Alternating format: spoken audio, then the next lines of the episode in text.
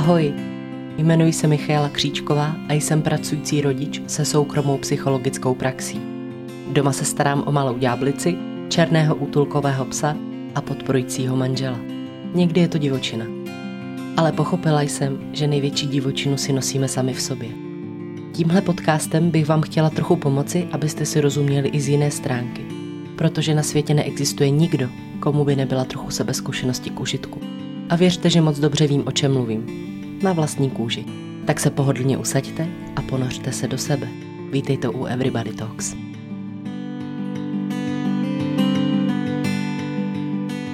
Ahoj, ahoj, vítám vás u dnešního podcastu a myslím, že na všechny se už pozitivně odráží, nebo na všech se pozitivně odráží nejenom krásný počasí, který máme venku, ale i určitý uvolnění, který nám zase nový týden přinesl, což samozřejmě přináší úplně novou energii. Takže vás v této nové energii v novém týdnu vítám a na začátek nejenom, že vás zase tradičně pozvu ke sledování podcastového profilu mk.everybodytalks, kde teda najdete jednak nějaké informace k podcastům, ale i možnost komentování a debatování o nich. A poslední dobou tam taky jsem objevila, jak se dělají videa, takže tam přidávám určitý videa s takovýma krátkýma podle mě vtipnýma, možná podle vás trapnýma scénkama, takže ty by vás mohly třeba i pobavit. Takže tam určitě běžte, minimálně to omrknou. Já vás tam ráda uvidím. A chtěla bych ještě něco říct k tématu z minulého týdne, což znamená k tématu prvorození a jedináčci. Protože to bylo téma, který vzbudilo v lidech hodně emocí. Téma, který budí emoce, tak je vždycky dobrý. A vlastně to tak nějak jako ukazuje, že to brnká o něco v nás, o nějaký otázky v nás, který třeba nemáme úplně zodpovězený, nebo který se poprvé objevily a vlastně se ukázalo, že vlastně otevírají něco, oslovují nějaký naše téma, i když třeba úplně zatím nespracovaný. A já bych vám chtěla říct, že pokud by vás to téma opravdu vzbudilo nějaké emoce, ať už pozitivní nebo negativní, tak určitě jednak fajn varianta si s někým popovídat. Teď nemyslím rovnou s psychologem nebo terapeutem, samozřejmě nemusíme všechno řešit jenom touhle cestou, ale klidně s kamarádem nebo třeba s rodinou. A tak, abyste třeba mohli tomu tématu líp porozumět, možná přijít na to, co vás tam tak štve, nebo co vám naopak přijde, že dokonale sedí. No a taky vám můžu doporučit se vrátit třeba k nějakým dřívějším podcastům. Minimálně na začátku mám hodně zpracovávaný témata emocí, jak obecně k čemu by pro vás emoce mohly být dobrý, jejich zkoumání, ale tak i vlastně k jednotlivým emocím, na každou soustředěně zvlášť. Takže můžete se podívat takhle na emoce nebo na jiný podcasty, které už jsou zpracovaný, které by vám třeba mohly být nápomocný na té cestě, kdy se ve vás takhle něco děje, kdy něco ve vás vzbudilo silné emoce a vy přemýšlíte, jak s tím naložit. A na jednu stranu máte pravdu, že vlastně to určitě je téma, který může vzbudit emoce. A co si vzpomínám, tak vlastně i u nás doma trošku jako emoce budilo. Protože samozřejmě já vlastně říkám, i když takhle přeneseně na základě nějaký knížky, kterou jsem přesně kdysi dávno a teď znova četla a nějak mi to přišlo zajímavé to zpracování. Ale oslavuje to tam vlastně jako těžké věci. Že? Oslavuje to témata, že jsme nějaký a že třeba to chování není vždycky úplně pozitivní. A taky tam vlastně říkám, že to je něco, co můžou vyvolat rodiče svým vychováváním, svýma zásahama. Takže samozřejmě, že to téma může vzbudit emoce. Chtěla bych říct, že ať jsme jakýkoliv a ať nám naše bolesti a problémy a chování způsobuje cokoliv nebo je způsobeno čímkoliv, ať nějakýma hlubokýma traumatama, bolestivejma zkušenostma nebo právě třeba výchovou, tak to neznamená, že ty věci jsou neměnné. My vždycky můžeme naší situaci měnit i minimálně v úhledu pohledu na tu danou věc. Vždycky můžeme na věcech pracovat. A jenom to, že je něco třeba způsobený typem výchovy, tak to neznamená, že vy jste bezmocní a že s tou situací nemůžete nic dělat. Takže v tomhle bych vám chtěla dodat sílu. Možná právě naopak to, když si tyhle věci třeba zjistíte a najdete se v nich nějak, tak to naopak může být pro vás pomůckou, jak třeba ty věci vykomunikovávat s rodinou. Například v naší domácnosti to mě umožnilo komunikaci o nějakém pocitu méněcenosti nebo vlastně takový to klasický benjaminkovský, že rodiče nadružujou ségře. Tak a to byl vlastně pocit, který já jsem v sobě měla hluboce zakořeněný. Protože jsem vlastně viděla a měla jsem pocit, že ta ségra má víc pozornosti, že má nějaký větší privilegia, že ji nějak jakoby vnímají dospělej, že ji vnímají jakoby schopnější. Teď jsem pořád slyšela třeba, jak je ségra šikovná, že jak je ségra chytrá. A samozřejmě jsem pak měla jako dítě pocity méněcenosti. No a vlastně tyhle ty sourozenecké konstelace byl jeden ze střípků, který mě a mojí rodině vlastně umožnili na tohle téma komunikovat. A já si vzpomínám na jeden rozhovor, který vlastně proběhl jako relativně nedávno i. A ten byl vlastně na téma toho, že je pro mě těžký mít pocit, že sestru má mamka radši. A velmi otevřeně jsme na tohle téma mohli mluvit. I jsme jako brečeli, protože to samozřejmě bylo citlivý pro všechny ty strany. A pro mě jako toho Benjamínka pak bylo hrozně hřejivý vlastně moci ty situace, třeba díky kterým jsem si to myslela, moc si vyříkat a moc se obejmout a vidět tu mámu, že to nebyl jako cíl, že to opravdu není tak, že jedno dítě mám radši, tak ono bude mít třeba takovýhle jako privilegia. Ale že to bylo něco, co prostě je přirozený a co si člověk, rodič, neuvědomí. Což je další informace pro vás. Zkuste se na ty rodiče nezlobit za to, že nějaké věci dělali tak, jak je dělali. Každý rodič, říkám to sama za sebe teď, jako máma malý holčičky, která se v tom teprve jako rozkoukává samozřejmě. Tak každý rodič se prosím vás snaží dělat to nejlepší, co umí. A jako psycholog zároveň říkám, každý rodič svoje dítě nějakým způsobem poznamená. A i kdyby to nebylo, i kdyby jsme všechno dělali správně jako rodiči. A to nejhorší, co našemu dítěti uděláme, je, že místo mluvícího papouška mu koupíme mluvícího medvídka, což mimochodem je osobní zkušenost, tak prostě to nejhorší, co tomu dítěti uděláme, může být klidně tohle, že nedostalo hračku, kterou si opravdu strašně přálo a místo ní dostalo něco jiného, co ten rodič měl pocit, že je lepší, ale nebylo, protože ten papoušek byl děsně cool a ten kluk tehdy na tom hřišti s ním strašně machroval a já jsem si toho medvěda nemohla vzít ani ven. Takže stejně jako všechny informace, které ve všech podcastech říkám, můžete si z nich něco vzít, nemusíte si z nich něco vzít. Pokud to ve vás budí emoce, pravděpodobně to něco zajímavého u vás oslovuje a možná si to zaslouží trochu zkoumání. A ze vším, za každou vaší situací můžete něco dělat, pokud to tak budete cítit a pokud nebudete chtít být v tom stávajícím nastavení, které máte teď. Nejste bezmocní, nejste tlačení do ničeho, kde vám není dobře. Můžete svoji situaci měnit. A už jenom možná tím, že posloucháte tyhle podcasty, jste se rozhodli svoji situaci, svoje pocity měnit a já vám za to tleskám, protože jste fakt dobrý, protože jste se rozhodli, že chcete vědět něco víc a že nad svým životem chcete přemýšlet v trošku jiných úhlech. Takže velký potlesk, jste skvělí. No a my už se vrhneme dál na téma, protože dneska pokračujeme s benjamínkama, což, jak už jste pochopili z mých vyprávění, tak je pozice, která je mě velmi blízká, protože jsem se v ní narodila a samozřejmě rodiče se tak ke mně vztahovali i moje sestra, takže benjamínkovství, benjamínci, to je moje oblíbený téma samozřejmě. Opět se mi to potvrdilo i v knize, ze který zase čerpám. Čerpám z knihy Sourozenecké konstelace, kterou napsal Kevin Lehman. A tam úplně na začátku, když se dostanete na vlastní kapitolu, která se primárně věnuje Benjaminkům, tak hned úvodní informace mě donutila se rozesmát, protože vlastně já vám tady teď budu citovat, co se tady píše. Především bych chtěl říct vám, Benjaminkům, že do vás vidím.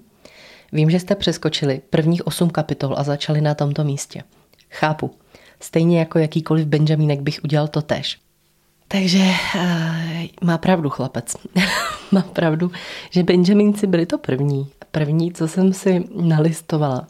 A taky vlastně i se mi zase tady potvrdila určitá moje chaotičnost, když jsem pak pokračovala dál a teda vrátila jsem se na začátek knihy, tak se tam psalo o určitém jako testu. A teď já jsem si říkala, jakým testu? Kde se vzal?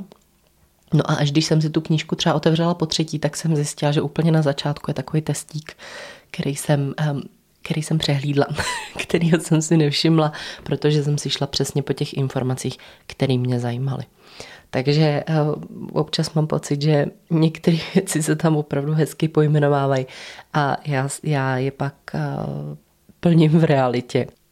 O Benjamincích se teda obecně tak jako v těch sourozených konstelacích říká, že mají tendence být extrovertní, takový jako až baviči, že vlastně v nějaký té své přirozenosti a lidskosti dokážou až manipulovat s lidma kolem sebe, že jsou srdeční, často nekomplikovaní a někdy teda mají problémy fokusovat se na tu realitu a tak jako lítají hlavou všude možně, že jejich přístup k životu je často úsměvný nebo lidi tak jako potěší, rozesměje. A že hlavně ty nejmladší děti mají tendence se předvádět. Často před lidma. A čím víc vlastně jako smíchu tam třeba je, nebo čím víc lidí osloví, tak tím jsou někdy nejnadšenější. A prostě Benjaminci mají tendence být rodinným bavičem a šaškem a tu roli vlastně zastávají tak nějak přirozeně. Já bych k tomuhle zase chtěla říct historku, kdy moje mamka a ségra dodnes vypráví, jak když jsme byli na muzikálu Pomáda, tak jak jsem potom v obýváku přehrávala skoro celý ten muzikál, včetně zpěvu a tanečních scén a oni se vlastně tomu chechtali. A taky jedna z prvních historek, kterou si se mnou spojují, je, když celá rodina, včetně babičky a dědy, seděli a koukali na televizi a teď se jako v rodině bavilo, na který program se bude koukat. A já jsem řekla, tati, zvedni ruku a pepni to. A že se všichni rozesmáli a teda zvedla se ruka a pepli to. Takže mám pocit, že vlastně v této rovině se v ledac čem taky poznávám. A hlavně poznávám nějak jako fungování té rodiny, protože je prostě pravda, že moje sestra takovýhle tendence nikdy neměla. A je to prostě nějaká pozornost, která nám Benjaminku může dělat dobře. A samozřejmě, jak určitě tušíte, tak ani to benjaminkovství, i když to může tak jako vypadat, tak není ideální jenom, ale má i svoje nepříjemnější, temnější stránky, než jenom ta bezstarostnost a radost, veselí, společenskost. Ale například se tady často vyskytuje i určitá vzpurnost, temperamentnost, možná až někdy jako neúplně adekvátní manipulantnost, rozmazlenost, netrpělivost, prudkost. A bohužel i tyhle ty stránky v sobě v mnohém poznávám, hlavně netrpělivost a prudkost, temperament. Manipulativnost si myslím, že očividně jsem musela ovládat taky, když jsem dokázala, aby se televize přepla, tak jak si to přeju já. No a kde se tyhle negativní vlastnosti berou, tak hodně vlastně toho může být motivovaný právě tím postavením Benjaminků v rodině a často vlastně pocitem, že opravdu ty prvorození jsou velmi dobří, velmi schopní a že je vlastně pro Benjaminka těžký vědět, že toho člověka může dotáhnout, nebo toho sourozence, že by mohl být tak dobrý, jako je on, že by mohl jít taky vlastně na 100%. A ta role toho Benjaminka samozřejmě sebou nese určitý postavení, kdy je dítě bráno mnohem míň vážně, než třeba prvorozený, nebo kdy vlastně je Benjaminek zvyklý na to, že často se jeho názory neberou vážně, protože je to to kuře, že? Je to to nejmladší dítě, který nic neví o životě. A ta role Benjaminka je ale trvalá. A není to tak jako u prvorozeného, že když, já nevím, je mu 6 let, tak vlastně si rodič uvědomuje už, jak je jako velký a schopný a jak může některé věci dělat sám. U Benjaminka se pořád objevuje taková jako tendence ho pořád vnímat jako to malé dítě, který je třeba potřeba vést. Viz moje maminka, když jsem za ní se šla podívat do práce, tehdy mi bylo 24 let, měla jsem, myslím, že téměř dostudovanou vysokou školu.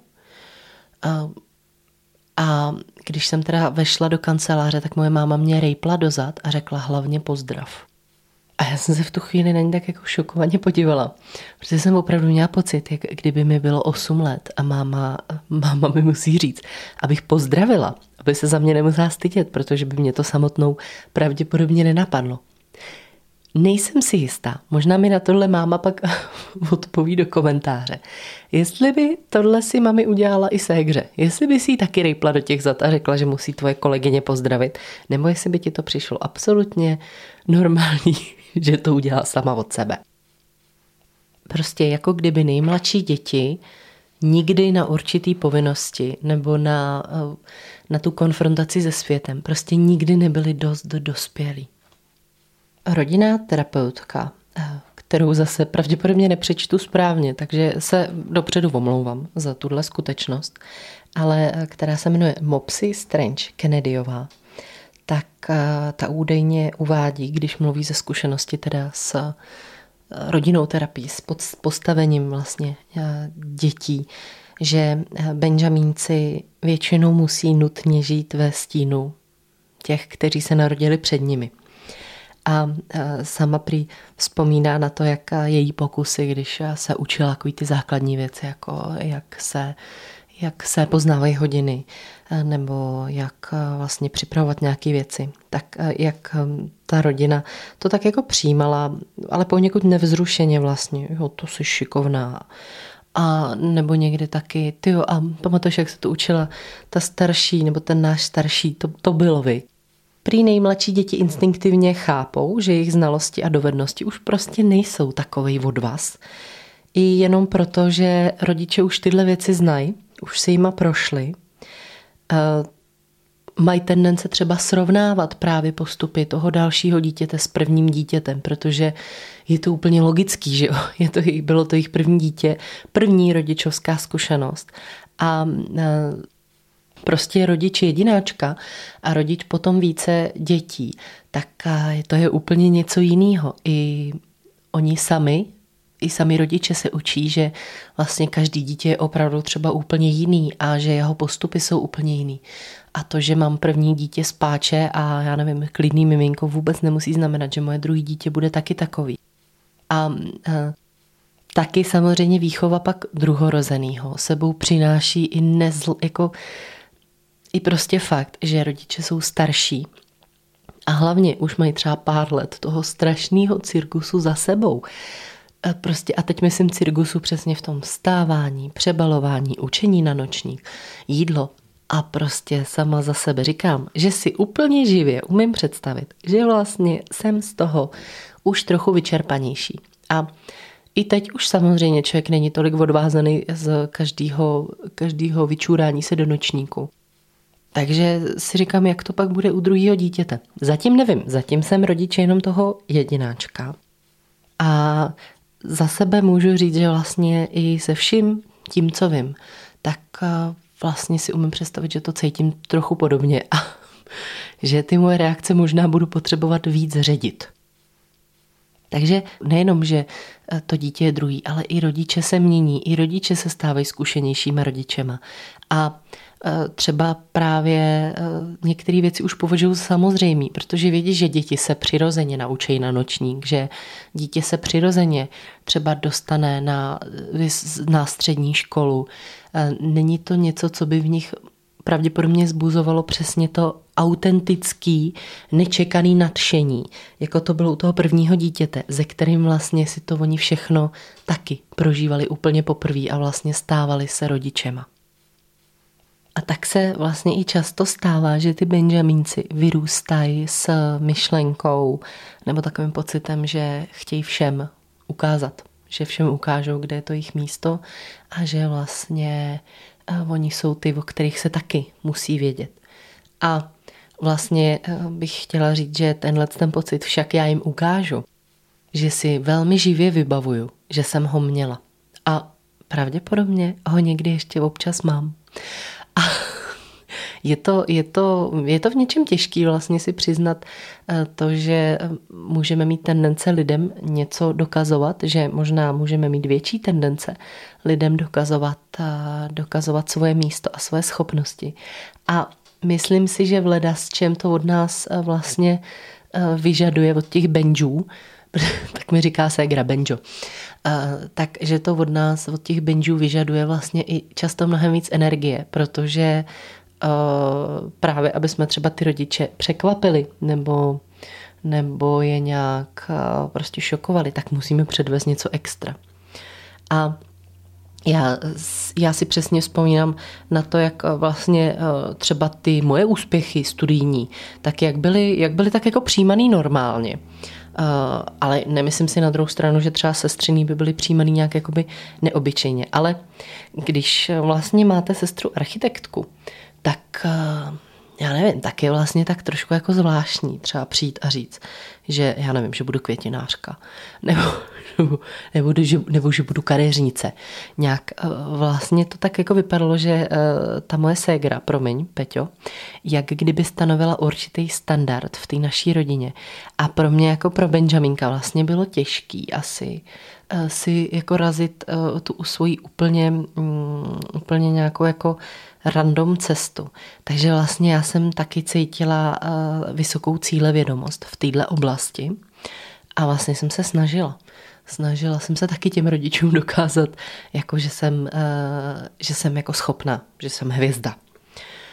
Takže to vlastně musím říct, že mi je blízký. A není to vlastně úplně snadný přijmout. A taky vlastně do dneška mám zážitek z toho, když jsem nějakým jako velmi, nevím, jak se to stalo, bylo to trošku jako, do dneška to vlastně moc nechápu, tak když jsem na konci studia toho magisterského dostala červený diplom, tak jaký to pro mojí mámu byl jako zážitek. Protože to ještě nezažila. V tomhle jsem teda konečně ségru porazila, juchu ségra. A úplně jsem jako viděla, jak ta máma, ségra mi to pak popisovala, že máma vlastně ve chvíli, kdy zjistila, že jako ten tubus je červený, tak se prej chytla za srdce, zavřela oči a jako zhluboka se nadechla, protože to teda jsem jí překvapila konečně. A tak jenom to jsem tak jako chtěla říct, že to jsou takové jako momenty, které pro Benjamínka samozřejmě jsou v něčem složitý. Další kniha První dítě, druhé dítě, kterou jsem nečetla, se přiznám, právě protože sourozenecké konstelace není téma, který bych úplně jako měla já nějak potřebu profesně zpracovávat nebo s ním vyloženě nějak jako pracovat, zkoumat.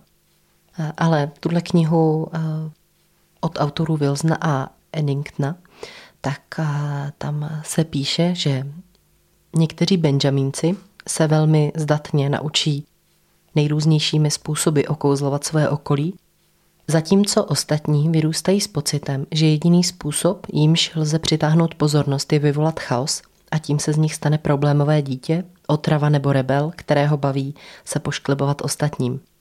Jste-li typické nejmladší dítě, máte stejnou měrou schopnost své okolí okouzlovat, jako se proti němu bouřit a ostatní často vyvádí z míry skutečnost, že v jednu chvíli jste roztomilí a za okamžik je s vámi těžké vyjít. A tuto vlastnost si myslím, že zná hodně nejmladších, být to roztomilé hodné dítě, které zároveň umí být trošku hajzlík a kterému to zároveň většinou projde právě protože je nejmladší. Tak to je zrovna ten bonus, ze kterého my Benjaminci těžíme a díky kterému mnoho z nás přežilo do dospělosti. A možná je to jeden z důvodů, proč se třeba sourozenci mezi sebou tak často perou. To je jedno, jestli jste dvě holky nebo dva kluci, nebo je to namixovaný. Myslím si, že všichni sourozenci mají tendence se prát. A že často se právě perou ve chvíli, kdy ten rodič, který by byl schopnej tam přidat tu definici toho, ale no tak, dítě nejmladší. Takže právě často to schytáme. Já jsem třeba jako nejmladší často dostávala válečky. Jestli neznáte válečky, je to prostě taková fajn věc, kdy na vás někdo sedí, drží vám ruce a zároveň vám lítkama přejíždí přes paže. Bolí to jako blázen a nejhorší je, že jako Benjamínek prostě strašně dlouho nemáte sílu, abyste někomu ty válečky vrátil. Takže myslím si, že jakoby naše schopnost vysírat, štvát naše starší sourozence je v tomhle asi legendární. A že ty nám to samozřejmě umí dát velmi jako intenzivně sežrat ve chvíli, kdy rodiče nejsou poblíž. Benjamínci touží po chvále a po vzbuzení, touží po důvěře a často vlastně taky v něčem touží po odpovědnosti, takové té vlastně odpovědnosti, kdy na nás ten dospělý, kdy nás ten rodič spoléhá a spoléhá na nás, že třeba něco vykonáme, nebo že nám vůdu věřuje v naší činnosti. Tak vlastně život Benjamínka je hodně o touze, o uznání, že je schopnej, že má svoje místo tam, kde ho má a že vlastně má svoje místo v té rodině a nemusí dotahovat toho nejstaršího, třeba sourozence nebo ty starší sourozence, tak, aby měl svoje místo na výsluní. Možná si v této souvislosti vzpomínáte na to, jak jsem v předchozím podcastu vyprávěla historku, která ze mě tak trošku vlastně větším udělala prvorozenýho. A to, když můj táta, který viděl moje vysvědčení ve 4. třídě, řekl, že jsem ztracená existence. A že od té doby já jsem to vlastně vytáhla na jedničky, a pak jsem šla na Gimpl, že jo, na vysokou a bla, bla, bla. A tohle vlastně přesně je ten moment, který popisuje i Kevin v téhle knížce. A to, jak vlastně takovýhle nevinný poznámky dokážou Benjamínka vykopat k tomu, aby dosáhl jako neuvěřitelných výkonů. Jo, že stačí opravdu myšlenka, nikdy z tebe nic nebude, nebo nejseš dost jako dobrý, nejseš dost šikovnej, nebo právě seš ztracená existence. A dost často tím vašeho jako Benjamínka můžete vykopat k neuvěřitelným výkonům, který by třeba v sobě sám neodhalil a tím do něj trošku tlouc možná víc odpovědnosti. Jak už bylo řečeno, Benjamínci jsou často dobrými obchodníky, a můžou mít někdy problémy s určitým chaosem, můžou být pohánění potřebou dokázat světu a rodině, že je potřeba s nima počítat, že jsou dospělí, že jsou schopní, že mají v životě vlastní cestu. A samozřejmě ne každý Benjamínek jde takhle hodit do jednoduché škatulky. Vy nejdete jako člověk hodit do jednoduché škatulky, ale možná tyhle informace pro vás můžou být cestou, jak se posunout ve svých problémech nebo něčemu, co vám nevyhovuje, trošku dál. Já si tady zase z knížky vypůjčím jednu tabulku silných a slabých stránků Benjamínku a tady vás s ní seznámím. Typická vlastnost Benjamínků je okouzlující. Silné stránky. Lidé ho mají rádi, je s ním legrace, snadno se s ním mluví. Slabé stránky. Manipulativní, dokonce trochu flink, zdá se až příliš úlistný a trochu nedůvěryhodný. Takhle si myslím, že často můžou bohužel působit někteří prodejci. A další vlastností je společenský. Silné stránky. Rozumí ostatním a umí pracovat ve dvojici nebo v malé skupině. Společenské akce jsou jeho šálkem kávy. Slabé stránky, může působit nedisciplinovaně, mluvit příliš mnoho a příliš dlouho, hodně toho namluví, ale ne vždy toho tolik udělá. Další vlastnost, houževnatý, silná stránka. je neúnavně vytrvalý, nebere ne jako odpověď. Slabé stránky může příliš tlačit na pilu, protože vidí věci jen ze svého úhlu pohledu. Vlastnost srdečný a přesvědčivý. Silné stránky. Starostlivý, milý, chce pomáhat, má rád pochvalu a rád chválí. Slabé stránky může být naivní, snadno zneužitelný, rozhoduje se příliš na základě emocí a málo na základě rozumu. Typická vlastnost nekomplikovaný. Silné stránky působí uvolněně, autenticky a důvěryhodně, nemá skryté plány. Slabé stránky může působit roztržitě, nesoustředěně, jako by měl hlavu v oblacích. Typická vlastnost chci být středem pozornosti. Silné stránky zábavný a vtipný, umí si získat pozornost. Slabé stránky může se jevit sebestředný, neochotný přiznat zásluhu druhým, jako někdo s velkým egem, temperamentní, rozmazlený, netrpělivý. V téhle tabulce Kevin dodává vlastně postup, jakým byste mohli nad těmahle vlastnostma přemýšlet. A to tak, že nejprve si dopřejte několik minut k zamyšlení nad každou vlastností a zvažte, jestli je daná vlastnost vaší silnou nebo slabou stránkou. Za druhé, je-li daná vlastnost vaší slabou stránkou, co byste mohli udělat, abyste se v dané oblasti zlepšili? A za třetí, je-li daná vlastnost vaší předností, jak byste ji mohli posílit nebo dál rozvíjet? Tak, to teda bylo povídání o Benjamincích. Tohle téma pravděpodobně může vzbudit spoustu emocí, takže vám doporučuji, pokud něco takového cítíte, po poslechnutí tohohle podcastu můžete to zkusit sdílet, můžete si zase teda s někým o tom popovídat, případně i třeba s rodinou. A znova vás vracím k myšlence, že i kdybyste měli pocit, že jste o sobě zjistili něco, co se vám třeba úplně nelíbí, tak je to něco, na čem můžete pracovat, něco, co můžete opravdu ve svůj prospěch otočit, posílit, stejně tak jako všichni ostatní lidé, bez ohledu na to, v jakém pořadí se narodili, nebo jaký těžký životní události si ve svém životě museli projít.